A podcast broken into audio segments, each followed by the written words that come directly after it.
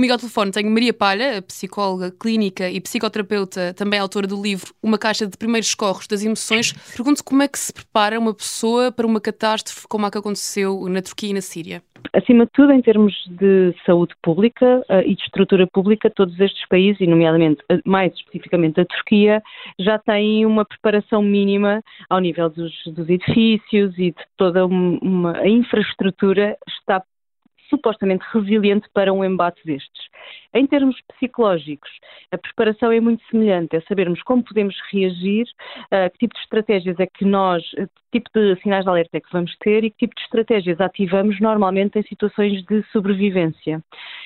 É também importante lembrarmos que o ser humano é muito eficaz a, a, a responder para sobreviver, uh, tem mais dificuldade no momento de viver, ou seja, depois de um sismo ou depois de uma catástrofe, de um episódio potencialmente traumático, um, esta a assimilação do que está a acontecer é um período também muito importante, uh, porque este tipo de episódios eles são inesperados, por isso por mais informação que se tenha e preparativos e simulações que se façam, vêm sempre sem avisar e é esta imprevisibilidade que faz com que o evento seja potencialmente traumático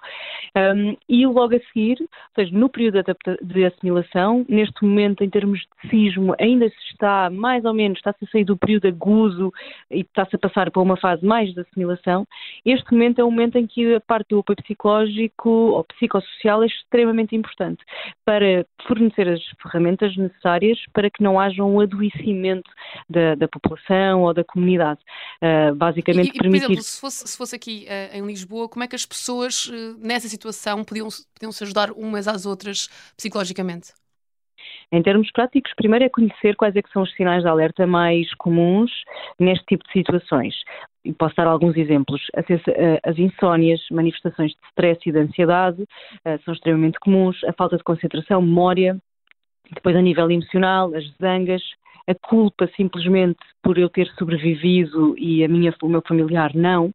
e conhecer este tipo de manifestações, saber que elas são perfeitamente normais um, num período imediato ao período agudo, ou seja, dois, três dias do evento, uh, durante os primeiros três meses estas, estas reações vão acontecer, ter conhecimento sobre elas é importante, porque imagine uma, uma empresa conhecer que o seu colaborador passou por uma situação destas e que não está com uma produtividade tão elevada, uh, permite que haja um, uma empatia e um fornecimento de ferramentas diferentes para com este colaborador. Ou mesmo um vizinho que de repente sabe que o seu vizinho se sente extremamente culpado e não deixa de ver as notícias para descobrir onde é que estão os corpos de, da sua família ou, da sua fam ou dos seus uh, amigos, ter conhecimento sobre isto ajuda a que se cortem, acima de tudo, os conflitos, as zangas, uh, a sensação de culpa muitas vezes leva-nos a hipercompensar situações uhum que não temos que compensar. Então, ter conhecimento sobre isto é fundamental para, em termos de comunidade e, e como humanos, nos conseguirmos entreajudar, especialmente nestes três meses, uh, primeiros três meses. Um, o governo turco já uh, publicamente assumiu que há aqui um, vão entrar no período de emergência, de, são três meses, uhum. e durante estes três meses é o momento em que tem que haver este tipo de, de reforço e de, de, passagem de informação, acima de tudo, uh, porque as pessoas não sabem muito bem como fazer, o que é que é normal, e então começam normalmente a sentir que estão a ficar malucas, porque não conseguem dormir ou que estão a, não conseguem ter o mesmo rendimento, não se reconhecem neste momento e isto é meio caminho andado para se isolarem e depois para adoecerem. Então, neste momento, é um momento de termos conhecimento de como é que podemos reagir, partilharmos estas informações, ficarmos atentos às pessoas que estão à nossa volta, aumentarmos empatia um, e, e, acima de tudo, compreensão, apoio, colaboração. E, e pegando agora no título do seu livro, uh, no caso das pessoas que vão para o terreno, que kit de primeiros corres de emoções, ou seja, que características uh, têm de levar para prestar apoio às vítimas? Um, tenho tido imensos pedidos e perguntas de pessoas que têm neste momento disponibilidade, com uma enorme necessidade de se voluntariar e dedicar o seu tempo a este tipo de causas, que normalmente são as mais uh, que aparecem nos nossos ecrãs e que nos invadem os serões. Isto aconteceu com a Ucrânia, com, com, o início da guerra e agora neste momento com o sismo. E as pessoas perguntam-me como é que eu posso ir, eu tenho tempo e, e disponibilidade. Acima de tudo, não aconselho as pessoas a irem como voluntários soltos, uh, eventualmente numa fase mais à frente, onde já há uma mini estrutura para receber os voluntários um, e isto é extremamente importante porque senão um voluntário pode ir e causa mais, desajuda mais do que ajuda. Um, em termos de quem vai, ou seja, indo com uma organização estruturada que já sabe o que vai fazer e que já está articulada com outras organizações no terreno, acima de tudo, perceber quais é que são as minhas necessidades, quais é que são as minhas motivações, o que é que me motiva a ir. Há pessoas cujas motivações para ir podem precisar de ser aqui reajustadas,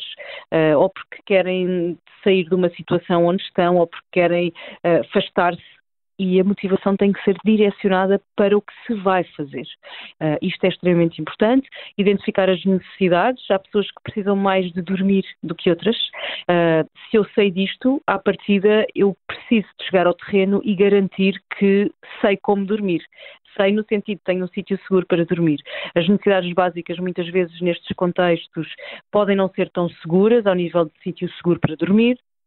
ao nível da alimentação, então conhecer as minhas necessidades das básicas às mais, eh, neste caso falemos das básicas que são as mais imediatas, uhum. é importante, porque se eu fico muito rabugenta por não dormir, eh, de repente eu consigo aguentar uma noite sem branco e produzir bem no dia a seguir, mas ao segundo dia se calhar já não vou conseguir funcionar, já vou gerar conflitos, já vou não estar eficaz nessa resposta. Então conhecer, conhecer-me em termos de ritmos biológicos é fundamental e depois nós somos, novamente, ótimos a, a, dar respostas para sobreviver, não somos tão bons um, a passar para o viver. Então é extremamente importante, quando, depois de uma experiência destas, quando se regressa a casa, haver aqui uma estrutura que permite a assimilação do que foi vivido, uh, que muitas vezes as pessoas não fazem, como acabou uhum. a missão, acabou, e o regresso é extremamente importante para não se darem casos de síndromes de, de, de perturbações por adaptação ou desadaptação, ou seja, não consigo voltar a ser quem eu era, esta experiência mexeu tanto comigo que eu não sou igual, para não se darem uh, situações de insónias reativas no momento, mas que depois se instalam como uma depressão uh, ou como um problema de sono, uma distúrbio de sono. Então, para evitar que a experiência não se integre da melhor maneira, é extremamente importante que haja um apoio, seja da estrutura com, quem, com que se vai, seja um apoio procurado pelo indivíduo profissional. Uh, isto é extremamente importante porque estas experiências têm, marcam-nos uh, a vários uhum. níveis, com diferentes dimensões. E olhando ainda para, para as crianças, nas escolas ou mesmo com os pais, como é que o tema deve ser abordado? Normalmente, e quando estive na Turquia, em 2011,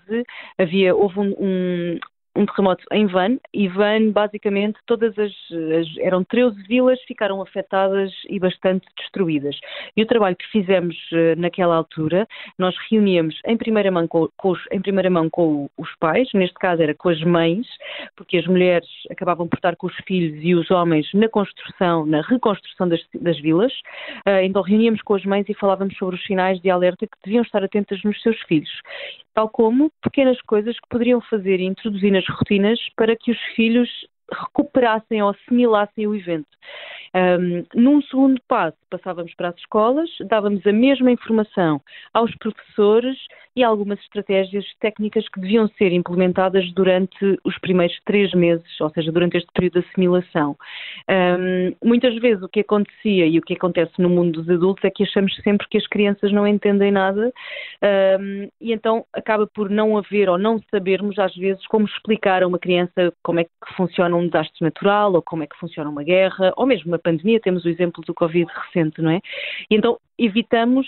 partilhar estas informações uh, e isto é muitas vezes o mais importante. É, as crianças entendem tudo, uh, como estão muito centradas em si e no seu mundo, o facto de não perceberem, automaticamente vão sentir-se culpadas e responsabilizadas pelo mal-estar geral à sua volta e vão começar a desenvolver, tendem a desenvolver estratégias desajustadas à situação. Por isso, esclarecer o que está a acontecer, que existem uhum. desastres naturais, que muitas vezes não conseguimos responder, dar respostas, saber como é que funcionam uh, e dar informação é extremamente importante. Claro, ajustando às idades, tal como depois ir uh, introduzindo pequenos hábitos e rotinas que nestes primeiros seis meses, uh, três meses vão garantir que, que a criança estabilize.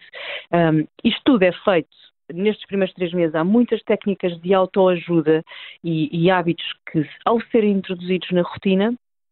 vão permitir que aquela pessoa que tem uma reação de stress